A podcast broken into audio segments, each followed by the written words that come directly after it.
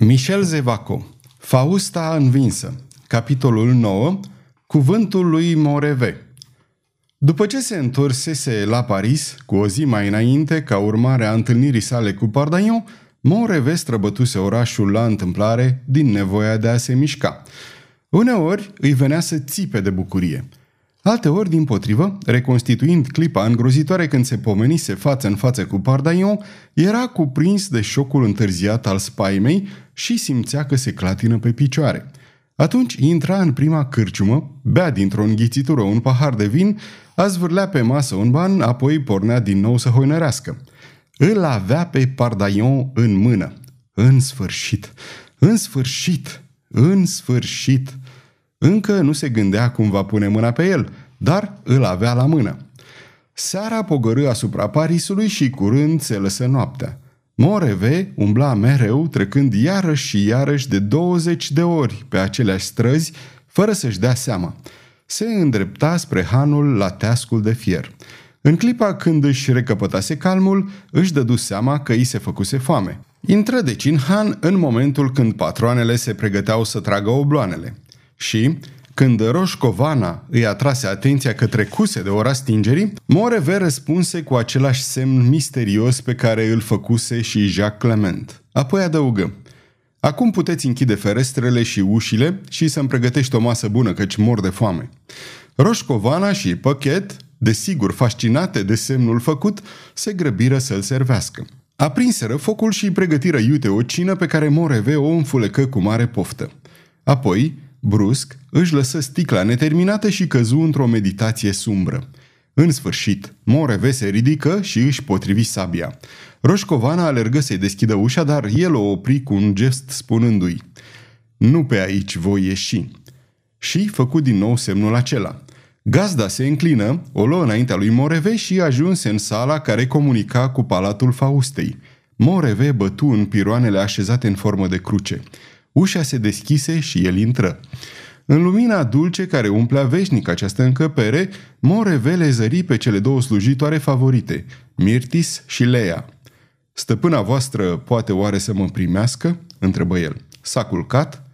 Ele se priviră cu uimire ca și cum ar fi fost cu totul neobișnuit ca cineva să-și închipuie că Fausta ar putea să se odihnească și să doarmă.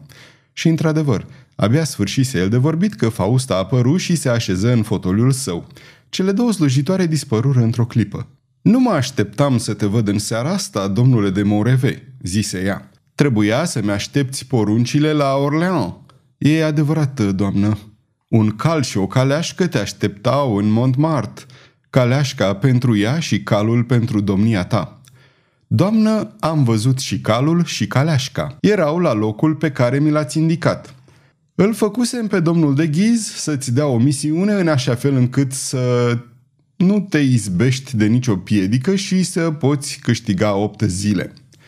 E adevărat, doamnă, ducele mă crede pe drumul spre Blua, unde am poruncă să notez cum s-a instalat regele și care sunt forțele de care poate dispune dacă se ivește vreun prilej.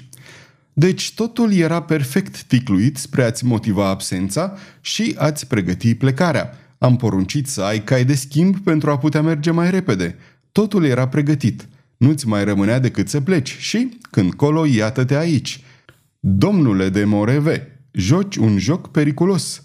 E adevărat, doamnă, partida pe care o joc în clipa asta este periculoasă. Astăzi viața mea n-a atârnat decât de un fir de păr și mâine voi fi poate mort. Urcând spre Montmartre, în clipa când mă îndreptam spre mănăstire, m-am împiedicat de un obstacol. Pardaion. Fausta se roși ușor, ceea ce la ea însemna că este cuprinsă de o emoție violentă. Rămase câteva clipe tăcută, desigur pentru ca vocea să nu-i trădeze tulburarea. Te-ai uh, întâlnit cu Pardagnon?" întrebă ea cu răceală. Te-a văzut?" Mi-a vorbit," zise Moreve, înfiorându-se. Doamnă, citesc în ochii domniei voastre mirarea de a mă vedea în viață. Vă voi spune altceva care o să vă mire și mai mult. Pardaion e al nostru. De data asta, într-adevăr, Fausta rămase atât de uluită, încât nici nu se mai gândi să se prefacă. L-ai rănit?" întrebă ea, fără a-și putea stăpâni un simțământ pe care Moreve îl crezu de bucurie și în care cu adevărat era amestecată și bucuria. Moreve clătină din cap. Explicăm. Îl avem la mână, doamnă, zise Moreve, în care izbucnise ura. Mâine, la ora 10, n-avem decât să punem mâna pe el. Nu-i nevoie decât să înșghebăm o ambuscadă și va veni aici cu capul plecat. Trupul lui Moreve fost scuturat de un râs cumplit. Atunci Fausta înțelese, așa cum nu-l înțelesese încă. Iertați-mă, zise omul gâfâind. Râd de după amiază. Râd cum n-am putut râde niciodată de 16 ani. Ascultați-mă, doamnă, nu avem altceva de făcut decât să pregătim o ambuscadă. O sută de oameni voinici și bine înarmați sunt de ajuns, căci Pardaion nu bănuiește nimic. Vedeți, încrederea lui este uimitoare. În fond, e un imbecil. Mi-a dat întâlnire mâine la ora 10 la Villevec. Restul ne privește. Fausta, sprijinită de brațul fotoliului, gânditoare, urmărea această manifestare de ură cu o curiozitate înspăimântătoare. Erau amândoi pe coasta colinei Montmartre, continuă Moreve, întrucât nu mai îndrăznesc să intre în Paris. Au pornit-o în căutarea țigăncușei. Eu urcam spre mănăstire și, dintr-o dată, îl văd pe Pardagnon. Și am văzut că mă paște moartea, doamnă. Am văzut asta în ochii lui. Atunci frica, frica hidoasă care mă strânge în ghearele ei de atâta amar de ani, m-a mușcat de inimă și am căzut în genunchi și i-am cerut să-mi cruțe viața. Ah, numai asta mai lipsea urii mele, lucrul cel mai îngrozitor din tot ce am putut bănui. Mi-a cruțat viața.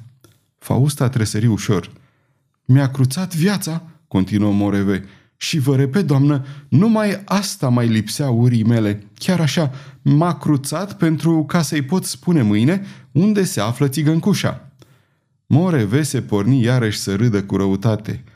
Mâine, murmură Fausta, mâine la ora 10, la Ville Vec. Căzuse pe gânduri, căuta o soluție.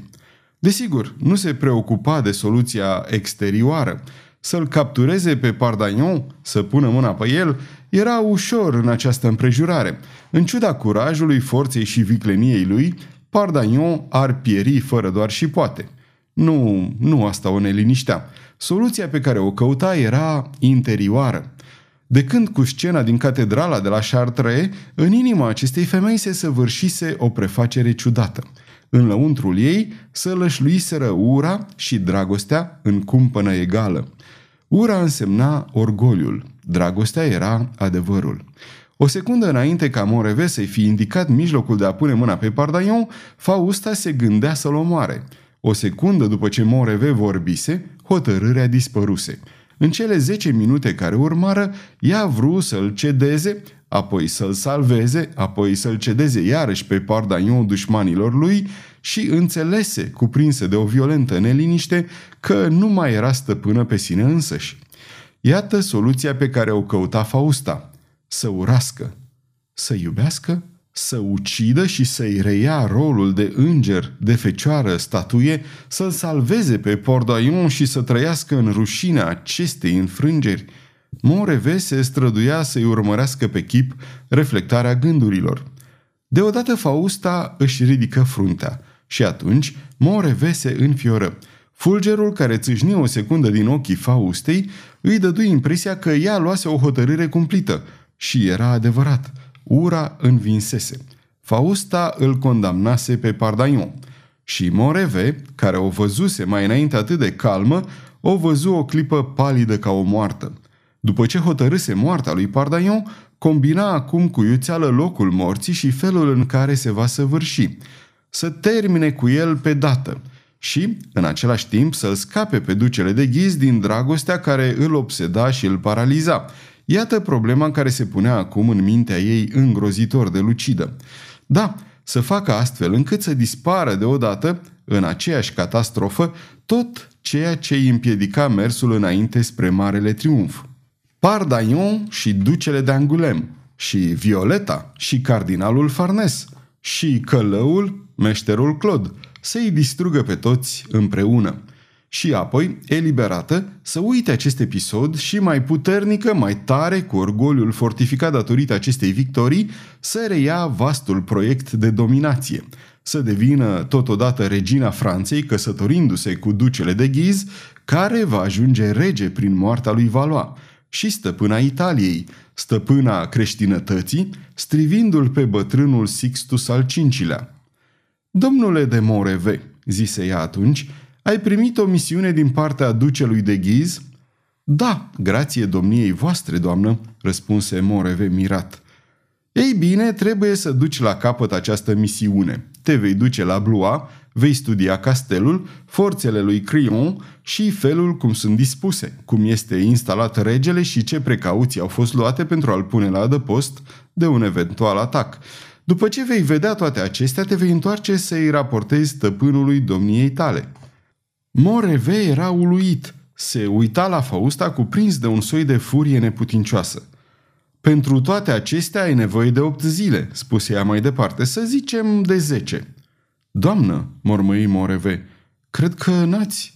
Cred, îl întrerupse Fausta cu răceală, că abia îți mai ții capul pe umeri și că eu pot să-l fac să cadă doar arătându-i domnului duce.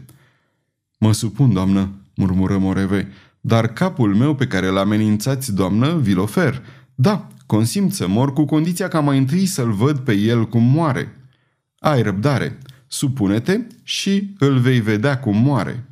Și întâlnirea de la Villevec? întrebă Moreve gâfâind. Te vei duce. Te vei duce singur. Moreve se înfioră.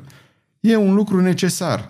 Încrederea omului pe care vrei să-l omori trebuie să fie absolută, întrucât călătoria domniei tale la Blois va dura 8 zile, să zicem 10, ei bine, vei spune celor doi bărbați că, dacă vor să o revadă pe țigăncușe, trebuie să fie peste 10 zile, socotind de astăzi, la poarta Montmartre, de unde îi vei conduce și unde îi voi conduce atunci? întrebă Moreve cu sufletul la gură. La moarte, zise Fausta cu un glas atât de calm și de glacial, încât Moreve fu iarăși scuturat de un fior. La ce oră să le spun să vină? La ora prânzului, răspunse Fausta după o clipă de gândire.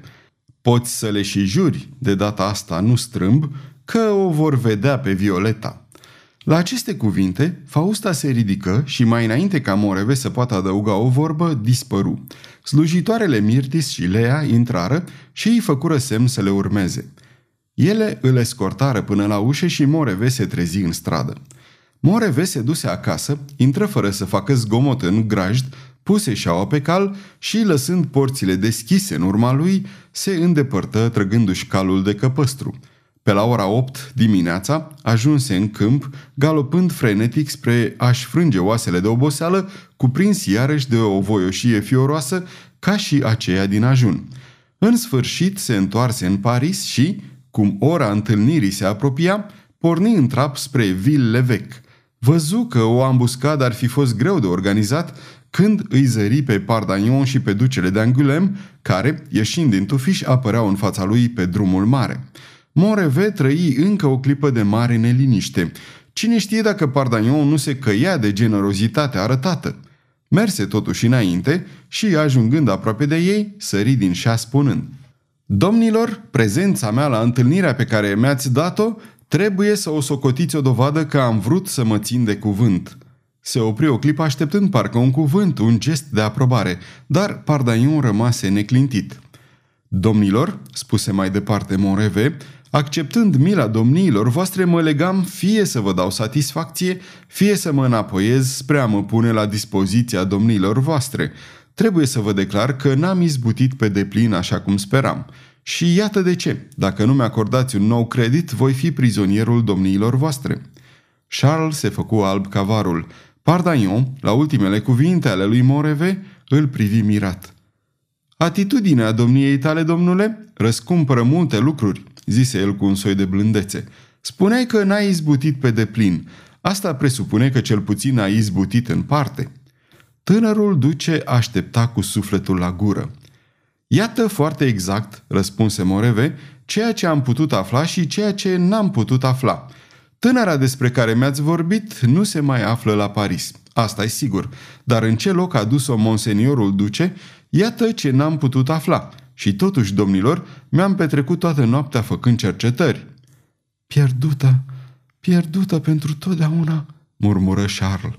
Domnule, zise Moreve cu o aparentă emoție, puteți crede că n-am niciun motiv de ură împotriva acestei fete. Lăsați-mă deci să vă spun că, poate, nu-i pierdută orice speranță. Vorbește, dacă ai vreun indiciu, oricât de slab ar fi... Domnule, zise Moreve întorcându-se spre Pardaion, sunt al domniei tale. Crezi că trebuie să ne batem sau îmi acorzi un nou credit de câteva zile? Vorbește, spuse Pardaion. Ei bine, domnilor, iată despre ce este vorba. Mă voi face luntre și punte ca peste 10 zile, nu numai să vă spun unde se află tânăra, ci să vă aduc în prezența ei. 10 zile, domnilor, poate să vă pară un răstimp lung, dar e tocmai timpul de care am nevoie pentru a mă duce într-un oraș unde sunt sigur că voi găsi indicația căutată și să mă înapoiez. Care e orașul acela?" întrebă Pardaion. Blois, răspunse Moreve cu tonul cel mai firesc. Omul căruia i-a fost încredințată tânăra este la Blois. E vorba de un secret politic, domnilor, ori dacă îl pot trăda pe duce într-o afacere amoroasă, aș prefera de o mie de ori să fiu ucis pe loc decât să-l trădez într-o chestiune de stat. Era admirabil. Asta confirma bunăvoința lui Moreve.